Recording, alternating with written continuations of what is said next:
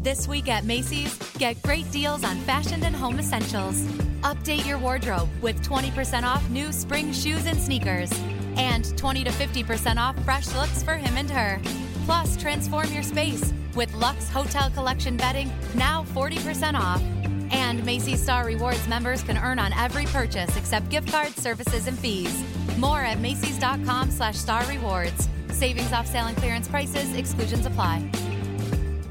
Live from Southern California, this is the moment you've all been waiting for. It's time for a new episode of Kings of the Podcast. Brought to you by mayorsmanor.com and the fourth period. Introducing your host, born and raised in the city of angels, the mayor, John Hoven. And originally from the Bronx, now hailing from Encino, it's DB Dennis Bernstein. Buckle up, here we go. Welcome back, DB. This is it, episode six, Kings of the Podcast. Here we come again with another hour packed show. Keep on keeping on, Johnny. The response has been, as we've mentioned, the first five episodes have been fantastic. Thanks to the fans, every major platform. But uh, kick it off for us, Johnny. King of Kings? Yeah, is that what we're going to start we're with? Gonna, we're going to talk King of Kings, but let me also mention that coming up in the second period today, we're going to have Jim Fox. Yes. Of course, the longtime uh, television analyst uh, for the LA Kings. He also is a former player. Everybody knows Jim Fox, right? And uh, we're going to have him on in the second period. We have a list of questions for him. I'm sure it'll be a lot of fun. the great debater, Jim Fox. he does. He does get you too. Sometimes we're having those debates down in the uh, in the press room after a game, and Foxy will just sort of slide in all of a sudden, drop a nugget on us, and sometimes we're all left just with our jaw on the floor, going, "Man, we've been arguing for 20 minutes about this and didn't think about that one point." And then uh, Foxy sends us in another Yeah. direction. He's dropped a few nuggets on my head over the years. but yeah, but a great, he'll be great. He'll be great. So you did mention King of Kings here. Let's let's get into the first period here. Uh, King of Kings. We had that going on on uh, Mayor's Manor over the last uh, month or so. It's been a lot of fun. Over thirty thousand votes. It's going to be actually Wow, probably closer to forty John. by the time that we're all done. The fans ate this up. Thirty-two players started out.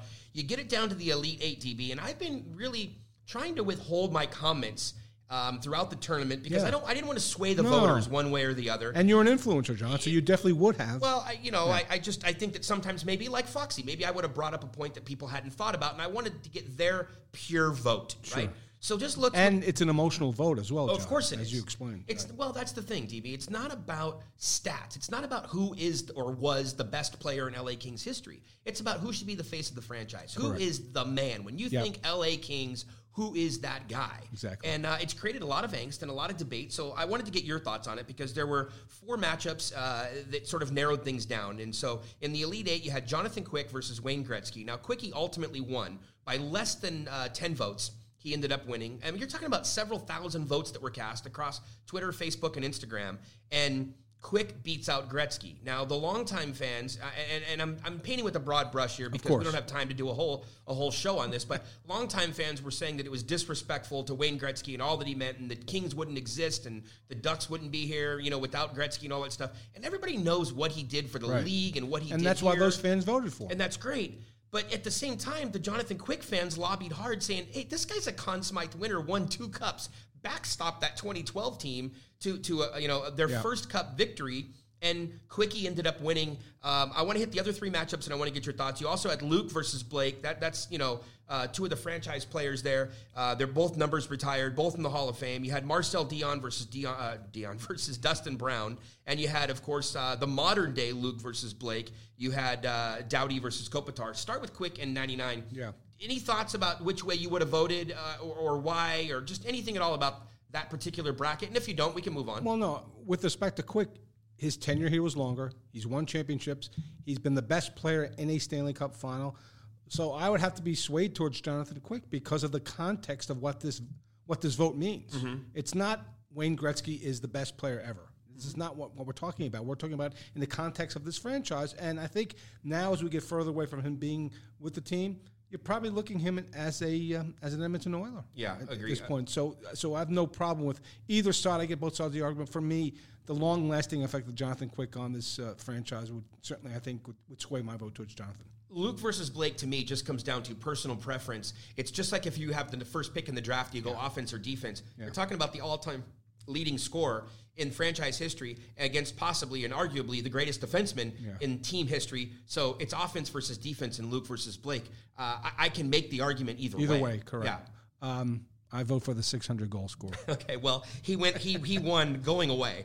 Uh, Marcel Dionne versus Dustin Brown. I think you're not going to be eligible to vote in this particular um, bracket. But I will say, to me, I'm sorry. I understand why people vote for Dustin Brown uh, over Marcel Dionne, and and that's blasphemy to longtime Kings fans. Marcel was the face of the franchise, but let's be honest, that team didn't win anything. No. And championships do mean something, and I want to get into that in a second. Eight versus eleven. Did you have? To me, it's just the same argument. It's offense, defense. Um, did you do you have a thought there of Kopitar versus Doughty? I yeah, mean, who's they been played on our, together. Who's been on our podcast?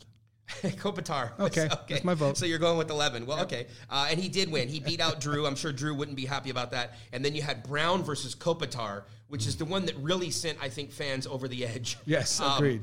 and me. yeah, if, if if if eight versus eleven didn't do it, then then twenty three versus eleven Right. did it. Um, you ended up in the finals though, and you ended up with Luke uh, versus Brown. So to me, it was the longtime face of the franchise versus what should be the new face of the franchise Mm-hmm. or the new king of kings, if you will. And to me, it comes down to championships. And I really put a lot of thought into this, DB. Sure, John. And I want to try to use a baseball analogy. Okay, Please. Eric Karros is the all-time Dodger home guy. run leader. Yes. Now, he's also my guy, but I want, but I do want to say statistically, and it, so if you're basing your, your opinion on stats, he is the all-time LA Dodger home run leader, Eric Karros. Okay, and yet if you were to think and you were to create a team, the all-time first baseman for the LA Dodgers, you would go Garvey, Garvey, yeah. over, and you wouldn't even think about it. You'd go Garvey over Karros. And to me, it's because of the championships. I think that championships do mean something, even though I'm going to argue against myself in a moment when I talk about JR and the, and the Hall of Fame. Sure. But then I also think about Clayton Kershaw and I think about Sandy Koufax. Right. And while Kershaw has been phenomenal, I think if you had to pick the pitcher of the franchise, you're still going with Koufax. And you look at everything that he did. Game seven and 65, two I- days yeah, rest. I, and- and- Well, that and the no hitters. I mean, I just I don't think that you can eat for everything that Clay's got to win a. Uh, Clay's got to have a ring. and even more than one ring. I don't know if he won one ring. If you still would be Yeah, enough. then it's a to- it's it- a tighter conversation. But I, Okay. agree. I, I see your point with respect to. It's not just about the stats. It's what you do with the stats when you do them. Yeah, but then I argue against myself because. I'm a You're long good time like believer that. JR, Jeremy Roenick, belongs in the Hall of Fame. To me, he was a first ballot Hall of Famer. You're talking about one of the greatest players of his generation, over 500 goals, Yeah. third best American born player of all time, right behind Mike Modano and, and Chris Chelios.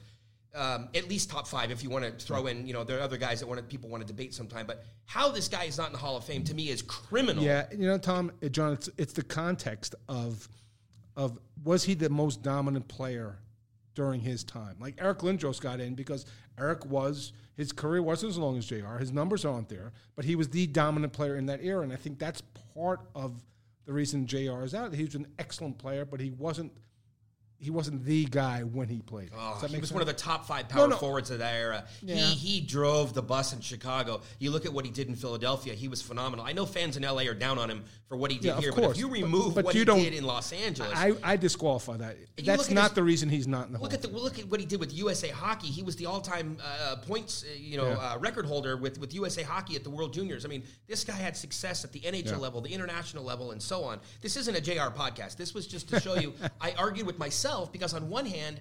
I get irritated when people say, "But Jr. never won a cup." Yeah, I know. If he won a cup, he, he already be in the Hall of Fame. Yep, but the guy should be in the Hall of Fame even though he doesn't have a cup. Well, his numbers are favorite. Do they compare to people in the Hall of Fame? Absolutely. Of course they do. Yeah. 500 goals should be automatic. It's like 500 home runs in runs. baseball. It should be automatic. 300 wins for a goaltender. You know, it's the same thing.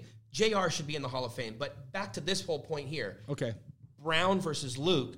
Brown does have a cup in Los Angeles. He has two cups in Los Angeles. So to me, it was a no brainer that 23 was the King of Kings. But I think, John, the big picture, it, it validates what you try to achieve with this tournament. Like, rightfully, those are the two guys who should have come down to the final matchup. So the fans validated your concept by mm-hmm. saying, okay, these are the two greatest players in franchise history with respect to the context of the franchise. So mm-hmm. I, congratulations to the 40,000 people that voted because they did it right. Mhm. I agree. I agree. Um, let's talk about a couple of other things. Of course, you know, whenever you talk about Dustin Brown, you talk about the captaincy and you know, all that stuff, and people remember what happened. I think there's been a lot of val- this to me validates also his career. It's been phenomenal to see over the last couple of years the the, the rebuilding of, of his brand and of him as a player and the respect Yep. that he gets from from people. It's it's it is a little bit ironic. I'm going to call a spade a spade. It's a little bit ironic that all of these people now that voted for Dustin Brown in this tournament, a lot of them are the same people that were beating us up on Twitter saying he's terrible, he's horrible, he's Contract garbage, trade him, trade yeah, him. yeah, all this Right. stuff, and now they're all back on the 23 train. But you know, okay, I mean, hey, fine, They're happy fans. To, happy to have you back in, in you know in Brownville. We're happy. Um, Kyle Clifford, he uh, interesting point. He wore an A the other night. We've been talking Yeah. about how important he is to culture. He wore an A in one of the preseason games in Anaheim, and I, I was thinking. Um, that it was the first time he'd worn a letter, at least that I could remember. And in fact, he did wear the C. He wore the C during a preseason game in Bakersfield a couple of years ago, which is, of course, ironic because it builds on what we talked about um, Sure. in a previous podcast about him playing in Baco when he was part of the Ontario Reign during the lockout and everything. Right. So, how special that must have been um, for him. It doesn't look like there are going to be any changes to the leadership group right now. Right, exactly. Uh, you know, so Carter still has the A and, Okay. and, and that sort of stuff. Um, but uh, Todd did say there's a group of about six of them, though. And so, they're, they, you know, they. There's a leadership group that extends beyond the symbolic as there should letters. Be. As the, you just don't need three leaders on a team. This is a 23 man roster who uh, are trying to rebuild this this team, and Todd needs the help. Todd's Mm-hmm. coming in, and look, Todd has immediate respect. He's the right guy at the right time for this team, but he needs help in the room, and to have more than three people wearing letters, it's important because those people, those influencers like Clifford, like Lewis, you need that to, to rebuild and refortify what with the culture here. Well, building on that, uh, there was a tweet that I received the other day, and DB, I instantly texted you because I started laughing. there was a guy on Twitter who hit me up when we uh, were talking about Blake Lizotte making the team, and let, let's give Blake Lizotte all due credit in the world. John. I posted 42, I think. Uh, roster projections between July 1st and, and the start of camp, or excuse me, the uh, the start of regular season. Really? I, am joking. I was Okay, probably like five, but it just felt like every week I was tweaking it. I mean, I never had Mario Kempe in the starting lineup. I can tell you that, Nor or the opening I. night roster. But Blake Lizotte, I did not have on the opening night roster, and he did make it. So full credit to him. He received a lot of kudos throughout camp. Um, from first uh, Mike Stothers during the rookie tournament, you saw him down in Irvine with Yep. me. Uh, but this guy on Twitter was tweeting me that Lizotte is Lizotte is going to be the next captain of the LA Kings. Um, that's a no. John. Okay, and then, and then the better part is Mikey Anderson's laughing at that. Guy. well, of course he is because Mikey Anderson, uh, Bjornfot, uh, Anderson Dolan, uh, those are some of the guys, Turcotte, that, that I would have an argument with anybody about. Uh, maybe we should argue with Jim Fox about that later today. Give him an E for effort for making the team. I don't even know what I give him. Oh, oh, E for effort. Okay, I give him an A for effort too. But um, this guy wanted to place a bet with us, so I just wanted to go on the air. Okay. Uh, he was trying to say, uh, uh, look, if um, if Lizotte is the captain, then. Uh, you know, you guys have to buy me tickets to a game and any game I want to go to. Mm-hmm. And if uh, it doesn't happen, then you know you guys can talk about me on the air for five minutes, or he'll come on the podcast. I- he wanted to come on and Oh, let us did? laugh at him. Well, we're not having him on, but we're still laughing at him, DB. Well, John, if he wins the bet, section 340, row 16, the last row in the last section of the arena. I- That's I'll buy him those tickets. Well, you're opening yourself up now because people periodically do send me these things where when they want to Yeah. argue on Twitter and then they want me to bet them. I don't bet fans dinners or No. game tickets or, or I mean, you're welcome to start We your don't have podcast. unlimited resources here, John. Well, I mean, if they want to do these, they can start their own podcast and share their opinions. Absolutely. Or feel free to tweet to their 42 followers, you know, who they're those they're people are the greatest. Well, they are the that. best. They, they know the ones with the eggs are the even better. Don't even have the. they can't even take time to put a fake picture in there. Um, so I'm not betting you, uh, whoever you are. Sorry, sorry. but no, I'm on the record now. Blake Lizotte is not the next captain. DB, you love to put odds on things. Do you want to put the odds on Blake Lizotte being the next? Cap- I can't even say it with a straight face. Are you familiar with the Vegas terminology off the board? yes, That bet is off the board. it's off the board. Okay, good. King 66 to 1 to win the Blake Lizotte captain off the board. Okay. I love Blake Lizotte. Good for him for The making lizard. the team. The lizard. The lizard, Yes, The, lizard, lives. Oh, DB, they're going to play this clip in uh, Yeah. forever in infamy uh, Exactly. if if if Lizotte is the next captain. Yes. Speaking of the captain, in all seriousness, here's an idea. Just want to float it out there and get your opinion about this. Anze Kopitar, everybody knows he's a great 200 foot player. He's been one of the, the backbones of the the penalty kill over the last couple years. McLellan has talked about changing things and, and how he's going to use players differently and whatnot. What do you think about an idea of not having 11 so involved on the penalty kill, maybe saving some of that energy, you know, to be used more offensively, sort of like how Crosby has been used at times in Pittsburgh? I have no problem resting that player. Um, you know, he's over 30 years old. Uh, he's drained at the end of the season, playing 22, 23 minutes a night in this context of a what probably is going to be another losing season. Um, can't help. Um, I'd like to see somebody emerge to take that role, though. Mm-hmm. Like, who's going to do it? Is it Kempe? Is it? I don't know who it could be. It's not going to be like like Lizotte, although he will be a captain someday, okay. John. Um, so that's the thing. Is like who do you replace him with? Yeah, that, that's the question. Uh, would I like to see minutes spread around more? Yeah, and maybe experiment this season. I think this should be.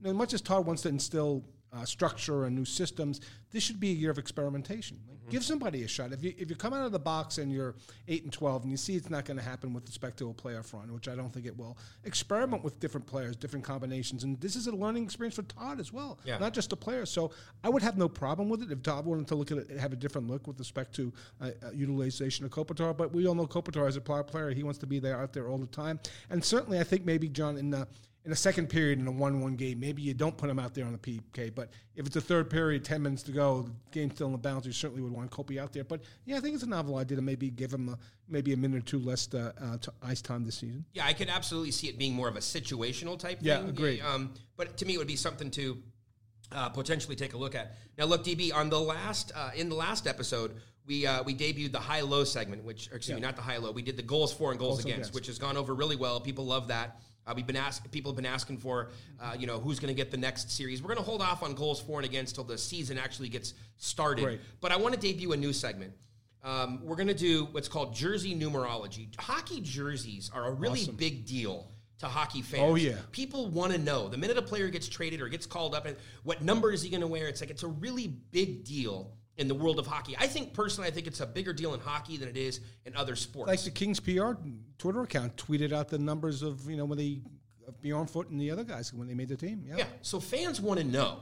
Okay. Um, and so going forward in the future, I think it'd be a fun segment if I had you just like pick a number maybe a number over 20 or 25. A lot of people know the history. A nondiscrete number. Yeah, yeah. You know, nondescript number. So, actually, yeah. but today I'm going to pick the number for you. Please. Uh, I'm going to go with number 33 because to me it's a really relevant number right now. Right, it absolutely uh, you have, you have Bjornfot, 18 year old kid who made the opening night roster. He's slotted to play in alongside Drew Doughty, and um, 33 is is a really impactful and important number. Let me just tell you, there are yeah. 11 players that have worn 33 in LA Kings history. Let me read this list to you real quick and, and ha- get your reaction on some of these guys.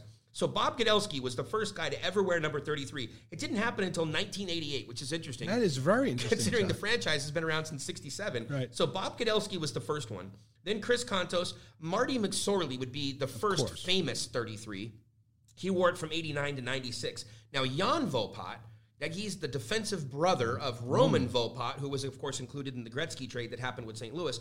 Jan wore that from 97 to 98. Little footnote, DB. Jan Vopat is a European scout for the St. Louis Blues. So Vo- wow. Jan Vopat just ended up. Man, digging deep on this I'm segment. Just, you know, I'm Let's giving go. you some information here. Um, Jaroslav Modry wore 33 That's in right. 1999. Now, of course, Modry is an assistant coach, coach with the. Ontario Reign. Yep. Perhaps, maybe the most famous 33 in Kings history would have been Ziggy Palffy. Of course, the Kings traded for Ziggy Palffy as they were moving into Staples Center. They wanted the big star to sell, and he wore it from 2000 to 2004. Palffy was a very famous number 33. A couple of great playoff runs as well. Agreed. Um, yep. Fuck you, Fuji, uh, or Fukufuji, depends how you want to say it. Uh, in 2007, he wore it. Probably the most infamous wearer of that jersey. Yes, the guy played so few games, but like everybody knows him. Yep. And DB, back to one of our road trips, you and I were in Bakersfield Yep. many years ago, and we saw a dude wearing That's right, a we fucking did. Fuji jersey, That's right. which was amazing. Yep. Um, okay, Jack Johnson wore 33 in 2007. Kevin Westgarth, probably my personal favorite. I love Westy. I miss our conversations. Yep. Um, just one of the nicest guys ever in, in a sport full of nice guys. Of course, in 2009, he wore it. Freddie Modin, who wore it in 2010. And then, um, you know, if it's not Palffy, then the most famous one would have been Willie Mitchell Mitch, from yeah. 2011 to 2014. When I read that list to you, and I say LA Kings 33, is there one player that you think of? Yeah, I do because of his great lectures at his locker room. and in the locker room, the, the locker room lectures by Willie Mitchell. Yeah. I'm not sure Darryl ever loved that, but Willie was so effusive with his with his words and was so deep and, and and just gave you everything you needed and then some with respect to his openness and his uh, transparency to the media. So uh, to me, and again, it's it's the context and it's just this thing's going to come back as you go through the numbers about championships. And Willie was a glue guy who certainly they wouldn't have won without him. Not that saying he's a Conn Smythe winner, John, but you, it was essential for a player like that to be in the room, on the ice with the team, a very effective defenseman. So I just remember that the chats with Willie that were just like you walked away like smiling and shaking your head at the same time. So for me, it's he is a special place in, in Kings history for me. Yeah, and you know, I think for me, he was one of the first guys that I sort of remember being of the what I would call a hybrid defenseman. He Right. wasn't that offensive-minded defenseman. He wasn't that defensive-minded defenseman. He was that hybrid guy. And the Kings have really been struggling to find somebody that can play at Agreed. that level of being a hybrid D ever since then. Perhaps Jake Muzzin and or Alec Martinez might have been the best ones to fill that role, but even them, they're not really truly what Willie was in terms of that hybrid D. Uh, so an interesting number choice by uh, by Bjornfot. Hopefully he wears that number for many, many, many years in the in, in LA Kings uh, with the LA Kings, and, and he would perhaps become the most famous 33 of all. This uh, DB, is as we the get last into minute of play in the period, the final minute here of uh, the first period, we would be remiss if we didn't give a quick update on the briefcase. Oh, really? Jeff Do you have one? I, well, I don't, and that's unfor- that is the update. You know, Unfortunately, thousands of fans have just got disappointed by the lack of that news, John. well, here's the deal. Is it a hiding situation? Is I Sully? think here's the deal. did he put it in a bank vault somewhere? I think. He, I believe that he did. Um, but the funny part is, I now have people in King's management texting me and asking if I have found out what's in the briefcase. And then, of course, there are the few jokesters that want to text me or even tell me when they see me in person that they know what's in the briefcase. Oh, But really? it reminds me of the game that you would play or your parents would, when, like when you were a kid, and, and like people tell me that they know, but then when I ask them, they're like, "Well, I can't tell you." I can't tell you, If you right. can't tell me, you don't know. You don't know- exactly. because my sources tell me everything. right, exactly. Okay, No. That's- then you're not how- a source. You're just that's just how guessing. we rig stories. Is that they tell us things Exactly. and you're telling me that you I know, but I can't tell you. You Who can't you? tell me what's in the brief. You don't know what's in the brief. you briefcase. don't know for a second what's in the brief. So here's the thing: Sully has been sort of absent during the preseason. I'm very curious. Back to back home games coming up on the Yep. 12th and 13th. Of course, the Kings open on the road, but then they have the games against Nashville and the games against Vegas. Vegas, yep. I'm going to find Jeff Solomon. I'm going to lock him in a closet if I have to. We're going to water torture. We're going to do something. I want the answer. You know, Jay, I think that he felt the heat when he talked to us at the rookie tournament and uh, in Irvine. I, I think he.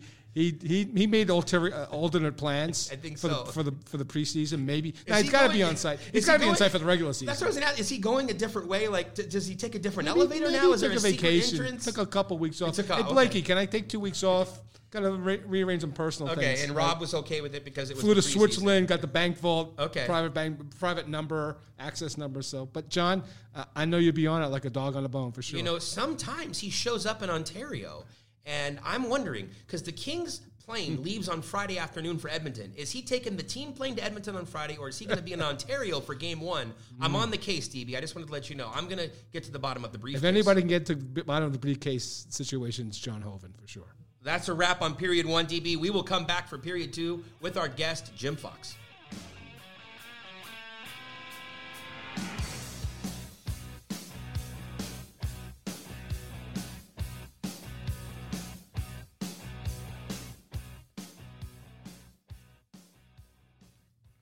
Welcome back for the second period. And joining us this week uh, in the second period is none other than Jim Fox. Foxy, welcome into Kings of the Podcast, your inaugural visit.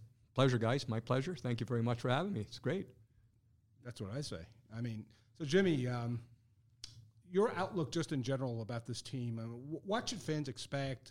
How much patience do they have to have? What, what, when you hit the mic on Saturday night, what, what's going to be your uh, your message to the fans? Well, my message to the fans will be, and I think it started last year, is that like every player and like every coach, I'm going to take it one game at a time, which means if they win one game amongst a five in a row loss and then go on another, uh, they're going to play well that game. And I would try to take each game as it happens and take them singularly and break them down that way. Of course, during the course of 82, there is there are trends and there's a continuity that develops or it breaks apart and they're not in sync, all those types of things. Having said that, I think that the expectations are the lowest they have been in a while here. That is taking information from many knowledgeable, respected hockey people around the National Hockey League. So they're trying to break it down. I believe that it will be better than last year. I don't know if it's going to be as good enough to get into a playoff spot.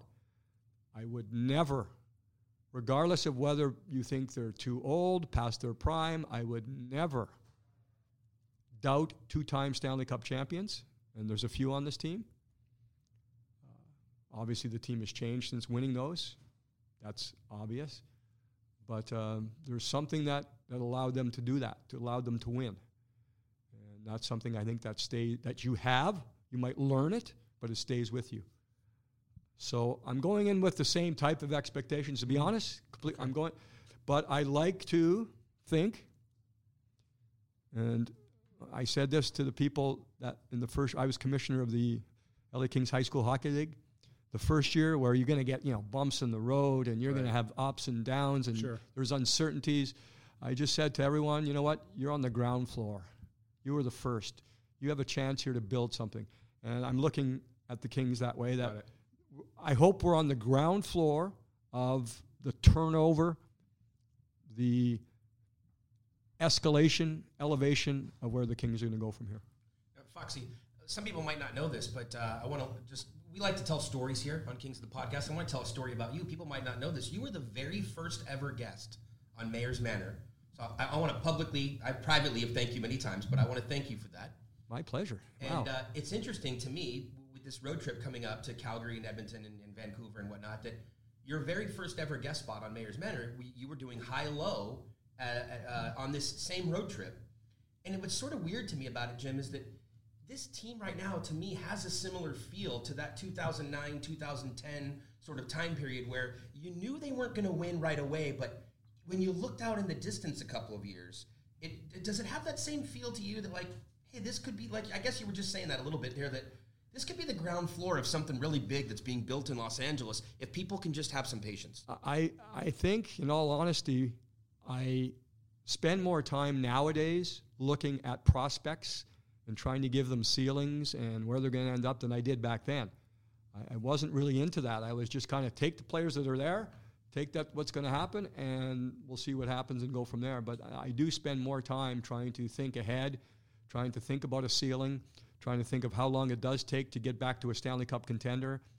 How long do does a, a group, a new group, a new core have to play together before you become a challenger for the Stanley Cup?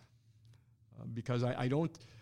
The one thing that I read again from knowledgeable, respected people around the NHL is Thank you, Jim. Thank Yes? you. Thank you. is they're giving the Kings minor leagues and prospects some very high marks right now as a group, as Without an question. organization. So, Right. so there, there is a light at the end of the tunnel, so to speak. And I am keeping an eye on that more now than I did back then. Uh, I don't, don't- don't know why that changes, but uh, I think I have a better grasp on what's coming in the future. Tell us a little bit more about that because, uh, some, again, something that people may not know, and, and again, I thank you for it. Way back in the day, one of the things that you were kind enough to call me to the side and do one day said, Hey, you said, let me show you what I do to go into a season. And you had this Excel spreadsheet, and you literally plugged in the name of every single player on every roster throughout the league. And I did it on my own. You had me do the exercise, and we compared notes. And again, I really appreciate that. You taught me a lot on what you did from a prep standpoint. So if you're not doing that, which I don't think you are anymore, ever kind of since the Kings won the cup, you've maybe moved away from that. So what's the process of you said evaluating and, and putting a ceiling on things? Because on Mayor's Manor, you know, we, we do prospect rankings and we talk to coaches and GMs and players and everybody trying to figure out, like you said, what the ceiling is. How do you do it? You What's know the what? process? What you're saying right now is probably the reason I spend more time on it because guys like you spend more time on accumulating the information. So I don't necessarily get it firsthand. Uh, and, and, and to be honest, I, I, at the beginning of camp, I take the Todd McLellan approach, and I have every year, in that I want to see the player first before I get Nelson Emerson's read on him, before I get Rob Blake, before I get anyone. I want to see him first. Uh, I don't want to be uh, biased in what someone else told me. Uh, and it happens very quickly. I can tell you that when I walked into Toyota Sports Center 10, 11 years ago, I walked in here and they were doing shootout breakaway drills at the end of practice when I got here because it was like a multi, it was a training camp, so there was different sessions going on. And I saw Anze Kopitar on a breakaway score a goal, and I just said right away, five seconds into seeing him, I said, this guy can play. Did you do the Forsberg? Did you do the can opener? No, he just his hands, you know, big kid Mm-hmm. with great hands. Like, oh, woo, that's something that's pretty slick out there. So uh, that's, and I think he didn't make the team that year. I don't think. I Mm-hmm. think he went back, and but he certainly showed me, and that's what I'm seeing now from a few guys. Uh, Are you holding back? You're not giving us names here, Jimmy. Are you, you going to tell us who, who are those guys? Who did you tou- see you know in camp? Kupari. I see his hands. I know he's known as a skater, but I'm Right, looking right. to see can he, you know, rebound drills when the puck jumps to a guy and they have to react right away. Mm-hmm. You know, that's what I'm looking for. I, I, I noticed. I, to be honest with you guys, Carl Grundstrom. I think for a grumbly skater or whatever you want to call him, I haven't heard that exact quote. That's a good one. A he- grumbly skater. more of a rumbly, like it's a rumble like a like a Thomas Holmstrom. Well, I compare him right now to Patrick, um, guy in uh, Pittsburgh, Hornqvist. Hornqvist. Yeah. So, you know, they don't get around the ice that well. But get to that area, and then I'm looking at hands, and I think he's got good hands. So, you know, he might not even start the season with the Kings in the line, but I'm just looking down Yeah. the road. Uh, that's, uh, I don't even know if it begins to answer, get to the question, but no, but it did. So, so your process is you, and I like that. You, I don't break what it- down the teams like we I used to. I used to get every guy. I used to give him a ranking. Yeah. I used to uh, give it uh, an elevated to the number one sentiment on a team compared to the number 4 Mm-hmm. and then at the end we would come back all top three defensemen, six, everyone, and then I'd have a final number after putting them all together and Mm-hmm. uh, 27 different calculations, and I think by the end of the season.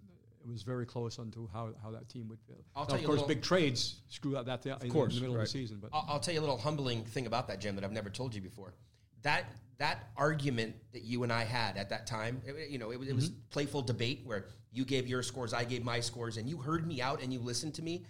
That was such a tremendous confidence boost for me at that point. I think because nobody had ever actually probably said to me, "This is before I met you, DB." Right, okay. Nobody had ever said to That's me, way back. Hey, you, you you know what you're doing, like you know, other than my friends, right? But you were the first guy who actually sat and listened to what I had to say, and uh, we you- chatted you, boost my confidence. before that. Like we chatted after games and stuff, and uh, it's it's to separate passion from information is very difficult. Right. It's very difficult, and certainly as a broadcaster, I didn't separate it when I started, and rightly so. You just come off the ice and you're commenting on guys that you were your teammates. Right. I think the further you get away from your career, the more you're able to separate the passion from the information, and then hopefully provide, hopefully provide uh, that. But no, we, you know, and I'm trying to bounce the ideas off you too. I'm just trying to see where it's going. Maybe I'm wrong here. Maybe you can, maybe you can give me something that I wasn't thinking about. Sometimes I think you're baiting me, though. I think you. I think you're trying to get an argument out of me.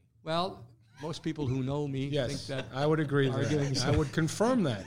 I like to say debate. Okay, It is debate, yes. There have been many Playful press debate. room debates, John. There with have Foxy. been. and there's one I'm going to talk about right now. Um, there are certain players that need to emerge this season that have been with the team for a while and just need to take it to the next level.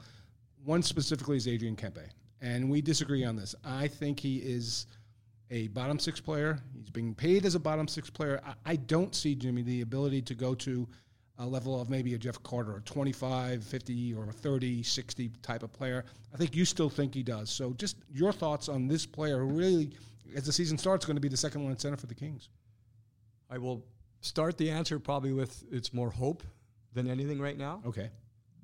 I think that, and uh, you know, Todd McLellan said it plain as day the other day at practice. I look at him skate, I look at him handle the puck, I look at him shoot, I look at him pass, I look at the size, I look at the speed. Yep. There has to be more there. There has to be more production there. Got it. 20, I think you can get. Okay. I think you can get 20. And I'm saying that, it's probably, they need 20. They from need him. 20 from that from They- that position. From that they need position, 20. they need 20. and So- John, there's a steak dinner up on that. There is.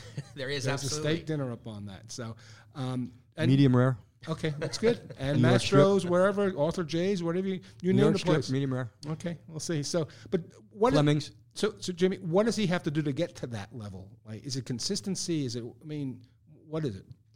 I think what they're trying to do and how this might be an area where the fancy stats, the analytics come into it. Okay.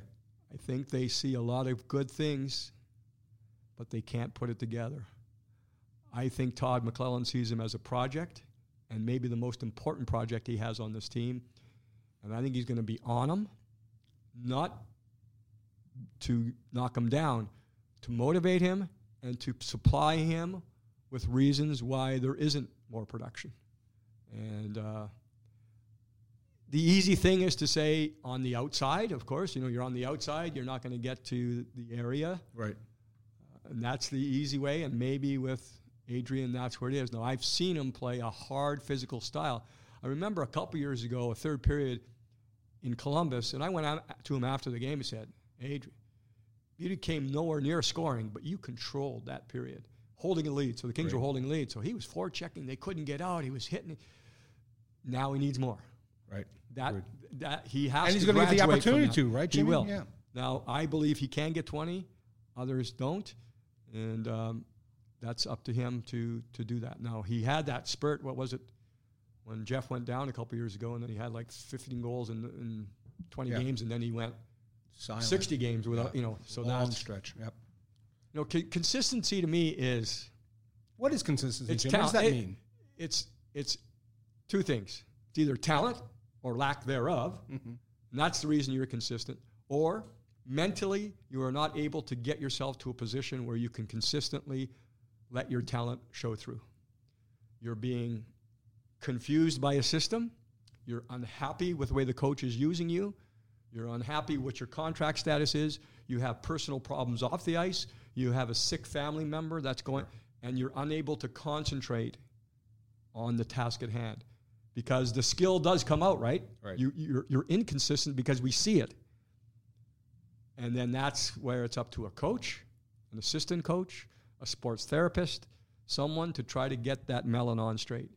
And that is the biggest, you know, they're, they're inconsistent. Well, the reason they're inconsistent is they're not good enough.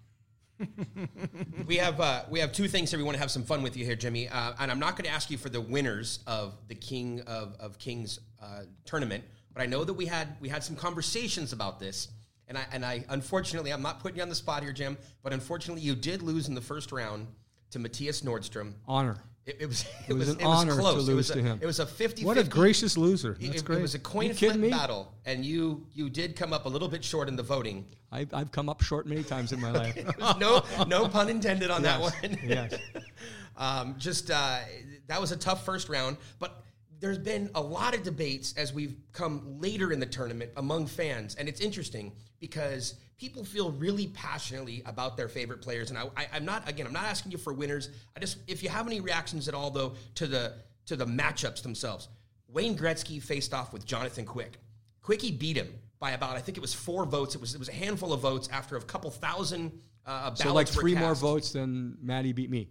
yeah, might have been the same people. I'm not sure. Yeah, exactly. So we need to find who they are. But this is not for who was the best player in Mm. Kings history. This is the King of Kings, the face of the franchise, the ultimate king. And Quickie beats him. And then on the other side of the bracket, or uh, on that bracket, it was all you had Luc versus Blake. I mean, that's that's a classic offense defense matchup.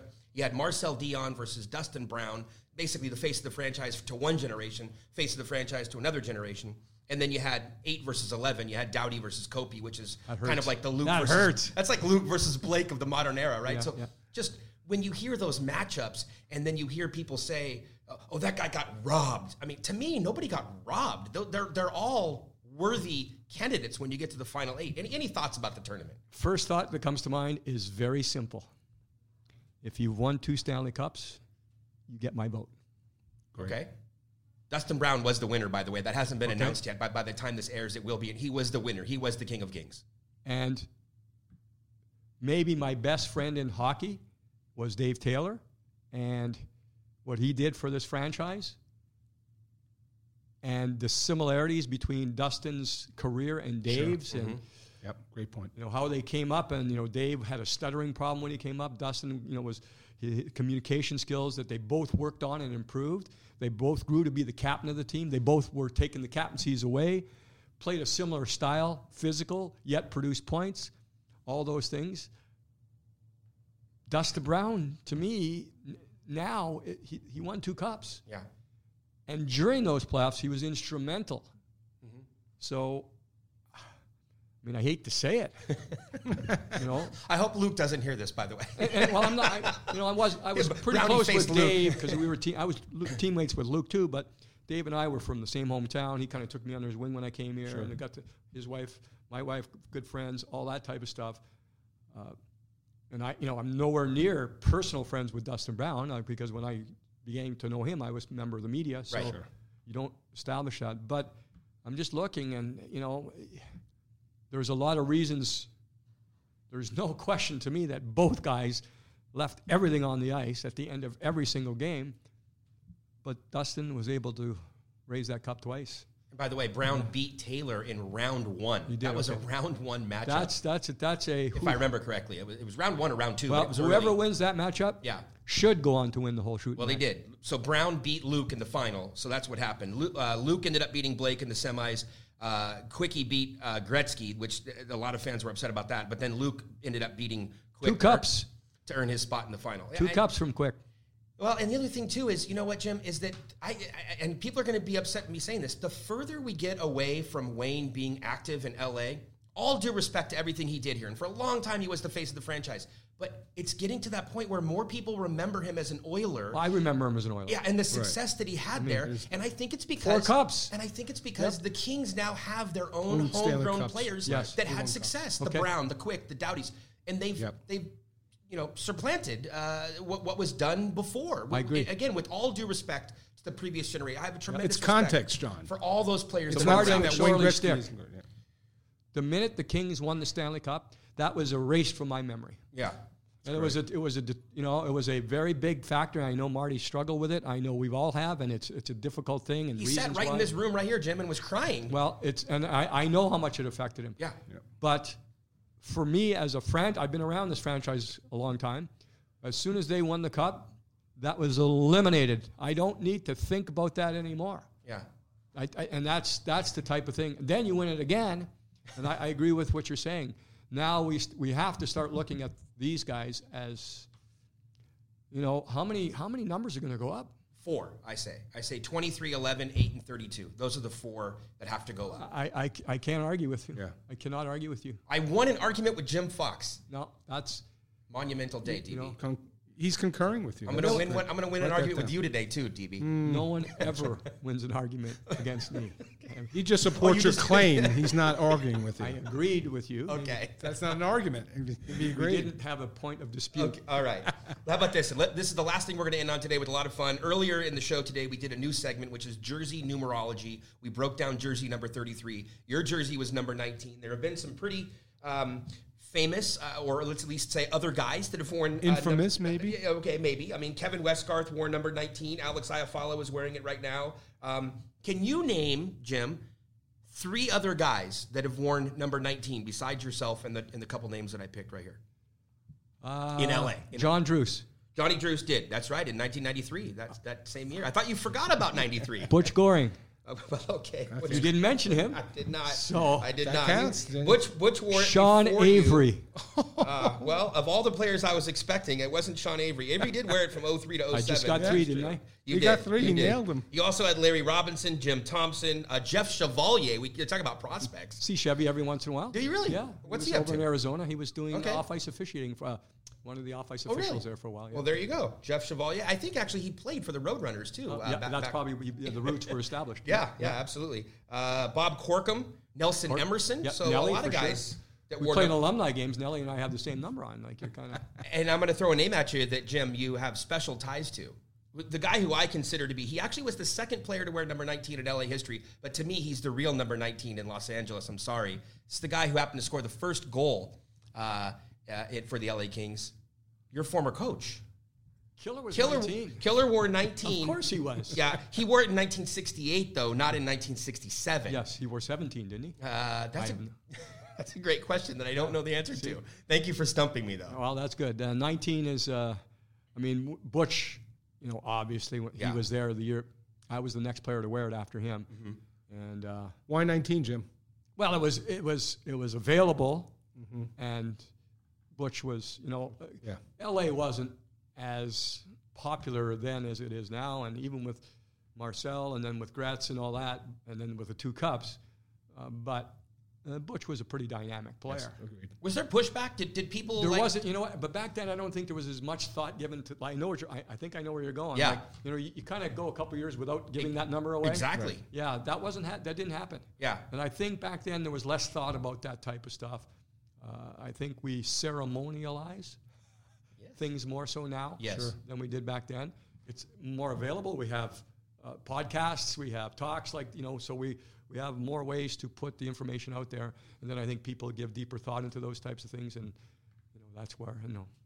I asked uh, Toby why 33, you know, because you know Marty wore that number and was arguably one of the most popular kings ever. Willie Mitchell wore the number during the There cup. Here's there another go. one. Yeah, too. Uh, you know, and he just What was his answer? Well, he just I didn't follow up. we were we were waiting to go talk to That's Todd. not great for the podcast, It's Jim. not good, but I will follow up because I, I he answered the first part. I said, you know, was there anything special today? He said, well, he wore it in junior. Okay. So I said, okay, nothing special. He said, no, but I'm wondering whether he wore it in junior because he idolized, you know, a, a player, player Sure. Thomas Modin, or if I have Thomas, uh, Fredrik Modin. Fredrik Modin, He wore 33, didn't he? He was Swedish.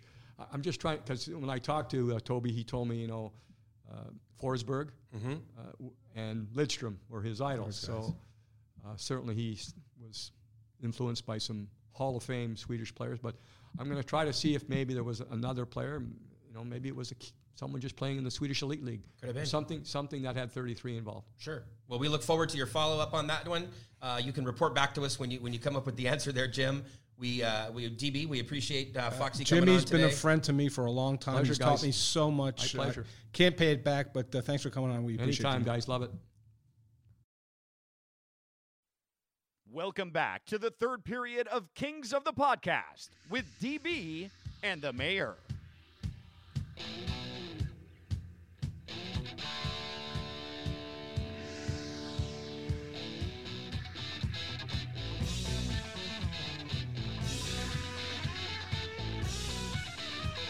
We're back for the third period, DB, and boy, that was just uh, classic Jim Fox. What a fun time having him on the on the program. A- Any just key things that stick out right away uh, in our conversation with just a very thoughtful, depthful guy who you know will look. He loves an argument like anybody else does, and he goes at us a lot of times. But just so so smart, so so knowledgeable about this game, and and just be very frank about his approach to the season this season. He, he knows it's going to be a, a long climb for this team, and I think he's just been transparent and, and honest about what the prospects are for this season. But um, just a, a friend to us, a friend to the to Mayor's Manor, and someone that we've both learned from a lot. Like I would not have the knowledge um, that I have today if not uh, sitting with Jim Fox many many nights and just listening to what he had to tell me. Yeah, absolutely. I, and to me, and you and I have talked about this privately. One of my favorite parts about going to a game is the after the game. Just sitting Yeah. in the press room. You, me, our old buddy uh, Dave Joseph would sit there often with us, and then Foxy coming by, dropping a couple nuggets. Bob Miller coming by, telling a few um, jokes. And, uh, and and that sort of stuff, and and then you know just the conversations that take place. Uh, you learn a lot, and, and a lot of laughs um, down there as well. Let, us transition off of Fox, and, and opening night is now upon us. DB, um, the final roster is out there. Yeah. Were there, you know, we sort of knew that there were only one or two jobs perhaps that were Mm-hmm. available uh, to be taken. Blake Lizotte, of course, did grab one at the, at the forward spot. Uh, Yeah. Defensively, Bjornfot uh, made the team. You saw guys like Clay go down, Anderson Dolan went down. Just were there any surprises to you uh, in, in the final roster decisions? John, do I have to bring up that Paul LaDue didn't make the roster? Okay, no, well, I don't. That wasn't to. a surprise to you though, because you were predicting that LaDue No. was going to go on waivers. Exactly. No, um, I just think Lizotte over Jad would, would be the one for me because you, you like to see that development. And, and look, things could change after ten or twenty or thirty games. I think that's the one surprise.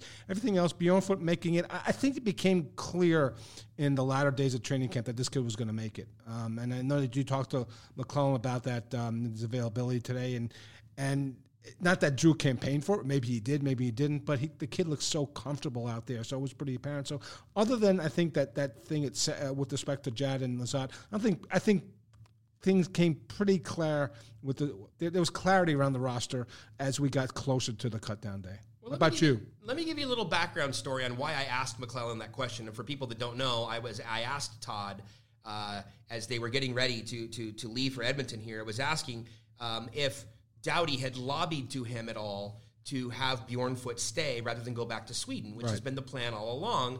And McLellan said, "Look, um, wh- he was very clear and, and, and, and measured in his words."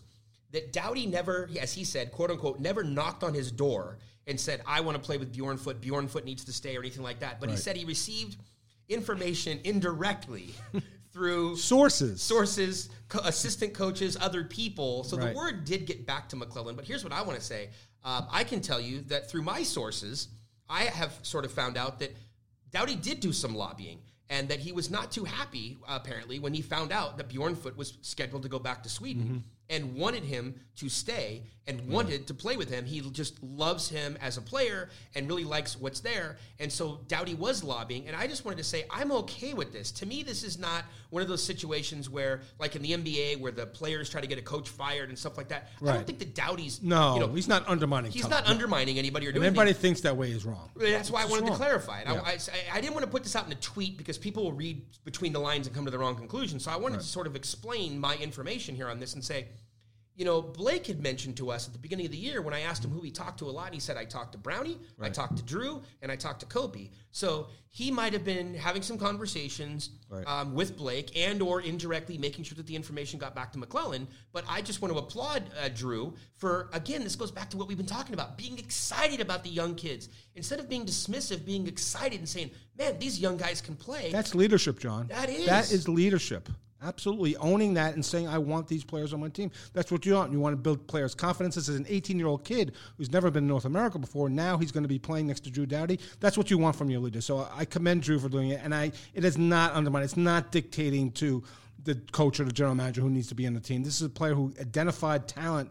He's been on the ice with him. He's like, I want this guy next to me. I think that's a great validation for the draft pick that they made at 22. I think there's also some smart management going on here as well because look, Drew signed to win here, and he he's been careful about you know.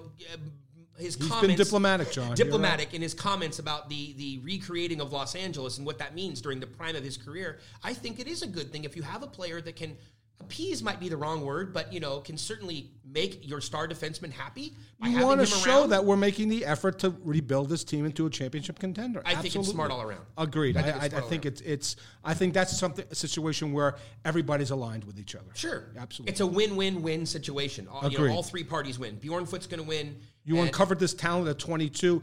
He's produced here. He deserves to be here, earned a spot here to have the, the, the best defenseman and, the, and a former, former Norris Trophy winner validated for you. I think that's fantastic for the organization. How about all the naysayers? Everybody, and I'm talking every single draft expert was down on the Kings for taking Bjornfot. They loved the draft, Yeah. but they all said that it was a reach. Mm-hmm.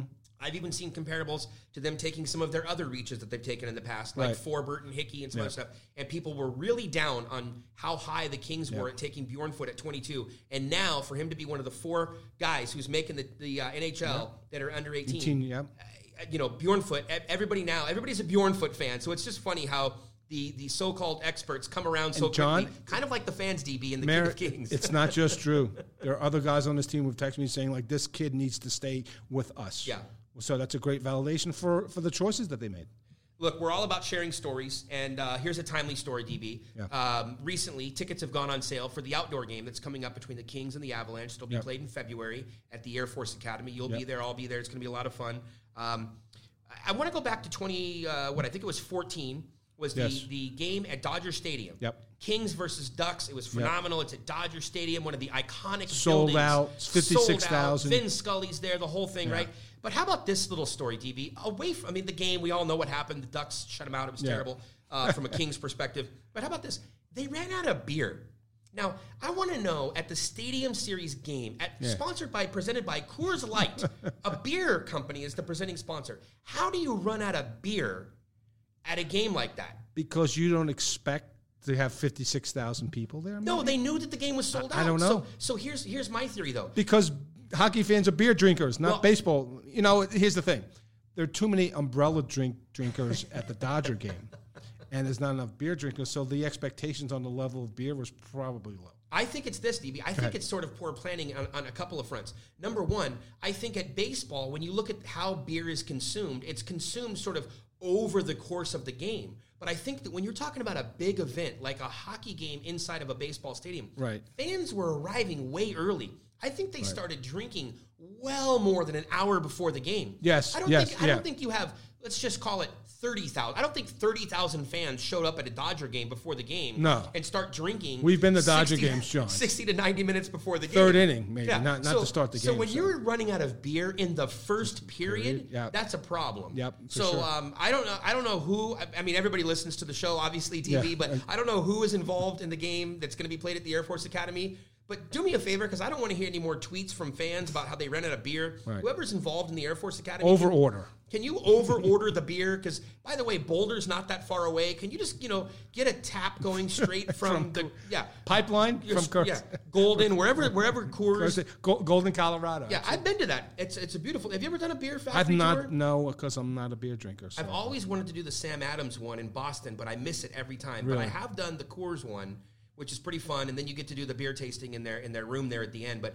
it is it is really. I mean, you see the beer on the, cart yeah. on, on the commercials, Yeah. and you you know you, you don't think much about it, but when you go there and they're talking It's a about how many John, cases they produce, Yep, like a per minute, Yep. it's absolutely It's fascinating. unbelievable. It Yeah, it It's is. unbelievable. Um, another thing that's fresh in the news this week, DB, uh, and and you know, Foxy was talking about prospects. We've been talking a lot about prospects. The college ranks. Now, college typically doesn't get the same hype that the junior players do. Agreed. Um, of course, if you follow Mayor's Manor in the prospect rankings, you know that we talk about Different college- story. Different story. We talk about college. I do just want to mention that this week, the first rankings, the top 20 rankings came out of the season. They come out every week on Mondays. And um, the Kings have four prospects in the top 20. So you have Hernack, who is at St. Cloud. He's number six. Ranked number six, Cole Hults, who is a very underrated defenseman at Penn State and doesn't hasn't really received a lot of notoriety. He's been uh, out of the top ten last year Yep. in the Mayor's Manor For you, rankings, yep. but this kid could have a big year at Penn State. He's ranked in uh, number 13. Of course, everybody knows Turcotte. He's playing for Tony Granato. Um, and With Cole Caufield up in uh, Wisconsin. up in Wisconsin. They're ranked number 16. And then a name to keep an eye on. Seventh round draft pick this year, but I tweeted a lot about this kid at the uh, development camp back uh, over the summer here. Uh, Andre Lee, big Yeah, tall kid, yep. came over from Sweden, played in the USHL. He's now at UMass Lowell. They're ranked number 19. Now, I don't know a lot about UMass Lowell this year. I don't know how good they're going to be. Mm-hmm. Um, but 19, uh, keep an eye on him. They're Track already ranked in the yep. top 20. I like that kid. And also, I've been talking to some of my college sources, and they're telling me that Wisconsin being ranked 16 is way too Way low. low. They think that this team is going to be really, really good. Now, what, from what I understand, voters mm-hmm. typically don't like the younger teams, the younger players, because they, Right. they're not proven. Incoming freshmen, Yeah, and right. Wisconsin's had for the last five years. They've been terrible. They've had losing seasons. But now, with all this talent coming in, probably because people saw what they did at the U.S. development Right, program, and they're right. thinking like, "Hey, if they can even accomplish half of that, they're going to be really good." So keep an eye on Turcotte, number 16 right now with Wisconsin. We'll see how far up the rankings he can go. And of course, let's give a shout out to Arizona State as well. The Kings Yeah. don't have any prospects there, Yep. but they started the year ranked number 20. Yep. And ASU, what a phenomenal story. Ugh. D1 hockey on the West yeah. Coast. It's, it's fantastic. And soon, you know, we talked about it when we were down in Irvine, down at the uh, rinks down there. Uh, you got to think Cal Irvine's going to be coming in at some point. But Arizona State put a, poured a lot of money into that program. Beautiful facility. So it's great to see what uh, Western hockey and real for Western hockey uh, get some uh, get some love. Yeah, so UNLV could be going D1. Uh, UC Irvine could be going D1. We'll see where the money comes from to get these programs off the ground. Let's bring it back to the LA Kings. Sure. Tyler Toffoli. Um, people should be reading the fourth period. You you wrote a recent column. Um, talk about Tyler Toffoli in your article a little bit, Yeah. DB, and just share some of the stats that you have um, uh, and some of the analysis that was done on this player. Yeah, so it was. I think it was a pretty transparent, honest analysis of where we stand, and it's, it's not about the big players, the redemption seasons. I, I think it was about the middle forwards, uh, with respect to Adrian Kempe. Is he? And we talked about this with Foxy. Like, is he really a placeholder to see for Turcotte or Anderson Dolan? Um, we talked about Jeff Carter, the move to wing, but I think the player, not think, I know the player with the most at stake is Tyler Toffoli. He's in a contract year. Um, he wants to stay here. They haven't offered him a contract. He has underperformed the last couple of seasons. And I was reading an article about from Mike Kelly at the Point, um, NHL analyst, about uh, players who are basically need to take better quality shots. It was about shot selection, um, and he had listed Tyler Toffoli as in two categories as a guy who really needs to look at his shot selection. Uh, I reached out to Mike on, on the fourth period. Actually, Mike sent me his shooting chart for the last three years, five on five. Tyler can score inside the hash marks in front of the net. He's an exceptional scorer there, but he fails to shoot there. So is that a, a willingness for the player go to go to the slot and pay the price in the middle, or is it a coaching issue? Like, you know, John Stevens was not an offensive coach. Willie Desjardins is a juniors coach. Mm-hmm. Maybe Todd McLellan. And, and, I know that the Kings have advanced stats guys, and they look at it pretty hard. If you look at his, if you go to the fourth period, you'll see Mike Kelly's chart. It's amazing where Tyler can score. He's, and I drew the analogy, he's not a three point shooter from the NBA. He has to go into the paint and get his points there. And if he can, he can get that shot because I still believe he has the release. I still think his skills have not eroded. He's still in his prime. He'll turn 28 at the end of the season. I think if he can get coached up better and and maybe they run video with him, maybe they show him the stats. He can go in there and score goals. Maybe does have the opportunity to stay in Los Angeles. I don't think he will. I think you agree with me. I think he's maybe one of the guys when we get to the end of the season, he won't be with the team. But it's very surprising to see that this coach, this player, probably needs to be coached better, and that's part of the reason that his production hasn't been where it stands. Well, salary retention would be one of the reasons why I think that he is more likely to go than some of the other players. Like if you look at a Jeff Carter and you look at a Jonathan Quick, who we've talked about right. before, those are two guys that if they were moved, number one, you probably wouldn't get the same return that you would for a performing Toffoli because Agreed. of the age factor. Yep. And then when you look at the contract, you probably or potentially could have to retain some salary with Quick and or with uh, with Carter. Yeah. Where with Toffoli being on an expiring deal, you're not going to have to. Not so have that worry. So right. yeah, you don't have even that. at four six, you're not going to have that issue. So if you were to even just put the draft picks, if you were actually to have the same deal on the table to trade Toffoli versus trading one of the other right. players, but then you add in the the money and the cost of what it's going to be. Right. They've already had to buy out Dion Phaneuf. Yep. Who knows if they're going to have to buy out Kovalchuk next year, right. or what's or retain money with him in a deal. Yep. I think though that the salary retention with Quick does start to then sway the conversation more towards the potential of trading a Jack Campbell because it reminds me of the conversation back to Dustin Brown. A couple of years ago, you and I, I think I pointed this out on Kings of the. Roundtable back in the day, which is why would you want to trade Dustin Brown and retain part of that salary? Because when you start to do the math of what it's going to cost you to get the replacement player exactly. on the open market, player. you're better off with the devil that you know versus the devil yeah. that you don't know because it was about cap neutral and you're yes. at that point with Jonathan Quick. You're going to be getting to that point you, where if you retain half the salary on that deal, and yeah. then what are you going to replace him with? It, it looks like Cam, uh, uh, Campbell would make more sense on some level. And you bring up Kovalchuk as well, and I touched on that as well. Todd has resonated with respect to what this player ha- has to offer. He still has a skill. He still has a massive shot. He's the one time on his power play. But again, Todd has mentioned like his ability to play in the context of a team. Mm-hmm. Like he Kovalchuk, and you saw it in preseason, he's a rover. Right? And the structure that Todd wants to put in, you got to watch what happens in the first 20 games here. Because I still think he could be productive if given the opportunity in the right place, but he's got to be able to buy in as well. It's not a one way street for Kovalchuk. I think that's the issue. Ilya wants to play his game um, when he wants, how he wants, and he doesn't want to have anybody influence that. And that Todd is coming in with structure, and you need to have structure on this team. You need to be better defensively. I'm not sure that Ilya's bought into that. I'm not sure. We'll see. That's something that fans should look at very, very closely in the first 20 games. And that you mentioned retaining salary or a buyout. I, I think that's one of the keys. Uh, with respect to the wingers, because they do have wingers coming, um, not not this year, but with respect to Kovalchuk, that's what you want to see. Can he just buy into the new systems that are Todd putting in? Well, when you look at Toffoli and you look at the age, and it's an advantage over uh, you know a team trading for someone like a Trevor Lewis or, or a Jeff Carter. Not that they're comparable players to Tyler Toffoli, but still just talking about age and, and how it, it is better. It's in his favor versus other players. There was some stats that came out here provided by the NHL, and I tweeted it, and I know you retweeted it. And yeah. Um, about half the players under 25. It's a little more than 40%, I believe. Yes. Under 25 years old in the National Hockey League on the opening night rosters, and almost a quarter of the players are under 23 Stunning. years old. Stunning, John. It really Stunning. goes to show you the youth because, you know, uh, growing up in the game, historically, you would yeah. hear about, look, players typically don't mature and develop till they're about 25 years old. 26, defensemen even older, 27. And goaltenders, you know, same yep, thing. Exactly. And now you're looking at almost a quarter of the players are under 23 back to Bjornfot, I mean, you have four teenagers and one yeah. of them is him. But just what do you think about that in terms of does it speak to what we were talking about with Foxy that when you look out two or three years, this LA Kings team is going to be so much younger. Yeah, they are going to be much, much younger. I think the league is going to be much younger because there's no patience, John, either. It's like there's always that next wave. And the thing is, these kids are trained so well, the skills that they have, they don't have to develop their skills once they get here. They already have them. Mm-hmm. They have to mature, they have to grow physically, you have to eat better and get trained better and better in, the, in the weight room. But these kids are massively skilled. That I think that's the issue. Is That you got a kid like Cole Caufield who's on Montreal, who you loved here possibly, if the, the time and place was right with respect to the draft. The kid's a finisher. He's five foot six on a good day. He's shorter than me, and I'm not tall, but the kid can finish. So I think that's what we see. I think there's just more pressure and more skill. You still need the glue guys, and Drew talked about that in, in the first day of training camp. But I, I just think that it's the way these kids come to the league. They're just far more prepared to play in a man's game this than it was five or ten years ago on the ice, the skill is there. They still have to develop their bodies. They have to become bigger Great. and thicker, and, and to be able to to compete with the, you know the man strength of, of the guys in the league. But it's also learning how to be a pro. It is right. a grind to be a professional athlete. The travel. the travel in hockey and basketball is so much more than compared to in baseball. Especially if you're in Los Angeles. I oh, mean, if you're on the West Coast, it's, absolutely. it's killer. And absolutely. different time zones you're traveling in. So, yeah, I think that it's, it's about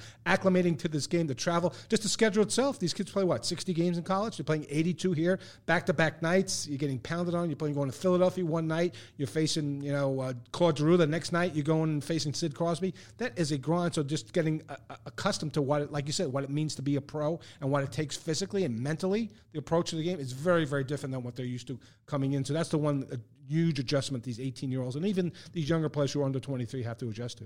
Well, in another article that was up on the fourth period, uh, people should go check out that website. It's yeah. not all about plug-in Mayor's Manor. We can plug, plug TFP as well. It's a co-production, John. Uh, thank you. There were um, there were seven of us uh, so-called experts, as I tweeted out, that, yes. that put together our list of so cool. who we thought was or who we think is going to win the divisions and make it all the way to the Stanley Cup Finals. Yep. We predicted the NHL awards, um, which team is going to finish last. Uh, mm-hmm. I, I, I, predicted that Tampa Bay is going to come out of the East, Dallas is going to come out of the West. What did you have in the article? Um, uh, Vegas, I love. Uh, top to bottom, I think the depth there. I think having a full year of, of Mark Stone is going to help them as well. If Flower take uh, it stays healthy and Ned's going to be great. My sleeper is Florida. I know Tampa's the odds-on favorite. I know they're the most talented team, but John, there is so much pressure on this team to win, right? And when they faced adversity last year in the playoffs and got punched in the nose and they got knocked down, they never got up against Columbus. So I have my concerns about them. Like it, that's about how is John Cooper going to coach his team the last 20 games of the season? How is he going to load manage? Like what's he going to do with his team? Because I'm not sure they have the emotional makeup. Maybe they need to add some veterans at the deadline to help them, the glue guys, that guys like a David Perron or a guy like Carl Gunnarsson that helped the Blues win a championship. Maybe adding a Shattenkirk helps. Having Ryan McDonagh there might help. But I just think there's just so much pressure on this team. If they had any adversity, I think you could see a repeat performance. So I, I don't like Tampa to win at all. Okay. Uh, and then, of course, the team finishing at the bottom, I had Ottawa. And I have yeah. to tell you, I struggled because I had two or three teams potentially to yeah. finish. Unfortunately, Ottawa just they they beg they practically beg you to place them there when you look at just the, the you watch them opening night yeah you look at the well we had to turn the, the votes in before yeah, opening exactly, night but yeah. they didn't help their cause no um, I think Rick Tocchet is the coach of the year I think that he's going to do a phenomenal job in yeah. Arizona but uh, who did you pick for the team to finish with the worst record in the NHL? Well, it's funny you mentioned that John because I was on the air in Buffalo today and I watched when I look at the team things that the other division teams in the division like Philadelphia added AV. The Rangers got a lot better with Kakko and Panarin. Uh, the Devils added Jack Hughes and and PK Subban, and you get a healthy uh, uh, Taylor Hall if they don't trade him. So I picked the Buffalo Sabres to come in last because I just I don't like the coach. Unfortunately, they don't have a goaltender. Mm-hmm. They have no depth scoring, and I'm not sure they have a good leadership group in there. I think Jack Eichel runs the show there, but I'm not sure who are the other leaders in the room. So I think they're going to regress. And look, I think Ottawa probably is the bottom guy, but I want to be a little bit contrarian. So I picked the Buffalo Sabres as the worst team in the league this year. You know who I was debating with, there, uh, and I gave heavy consideration and almost sent in? The Oilers. Really? I think the Oilers could be the worst team in hockey this year. Really? I, I just well, you look at their wings. I mean, you've got Ny, uh, Nygard up there. You've got uh, you still got Zach Kassian as a top six f- winger can't work. Now it's going to take time, and Kenny Holland's been patient, but um, yeah. The thing there, you mean you mentioned not liking the coach in Buffalo. It's actually the coach in Edmonton that convinced me not to pick them as the last place team because I like the coach. Like Tip. Okay. Without that coach, I, I might take Edmonton. And again, just to give something depth different, is because woeful, yeah. everybody's going to say Ottawa. It's too Yeah, easy. it's too easy. That's So, exactly, yeah. You know, in my mind, it was it was Edmonton that was the other team. So uh, interesting. Of course, I think you and I are on the same page on this. DB, correct me if you if you feel differently, but we really hate predictions. Oh, yeah. because I mean, Because people tweet them in April, right? well, that's the thing is to me, I don't think that you can accurately predict the Stanley Cup and who's going to win.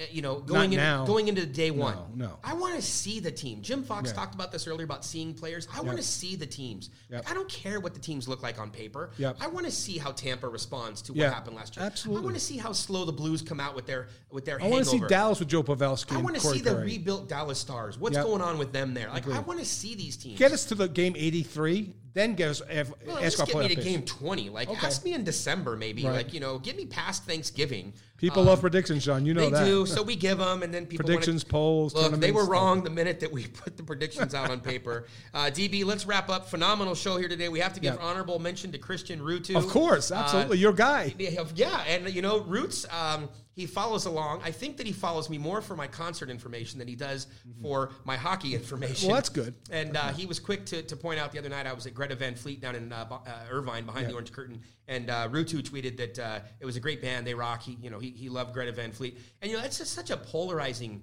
uh, band. So many people are down on them because of the comparisons to Led Zeppelin. Right. To me, I it, it's a lot like players. I don't like. We have to sometimes give players comparables. You need People- context, John. People ask, they're like, who, who does this prospect compare to? It's terrible to say he compares to Yeah. Ryan Getzlaf or whoever Right, because right.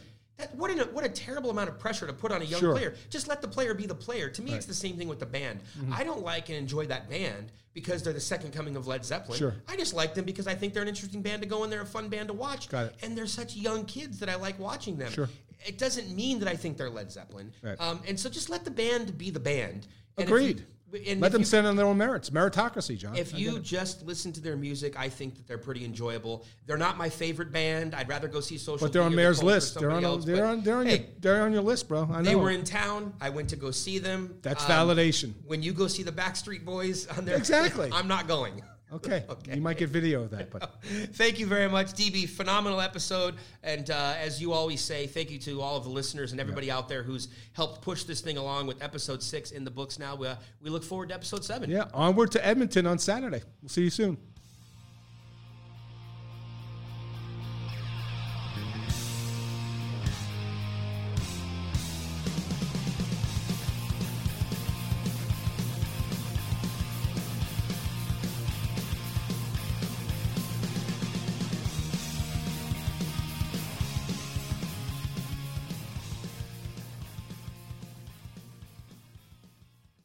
London Stock Exchange Group is here to be your essential global markets infrastructure and data partner, where open isn't just a platform, but a philosophy, giving you the freedom to make your mark in the world.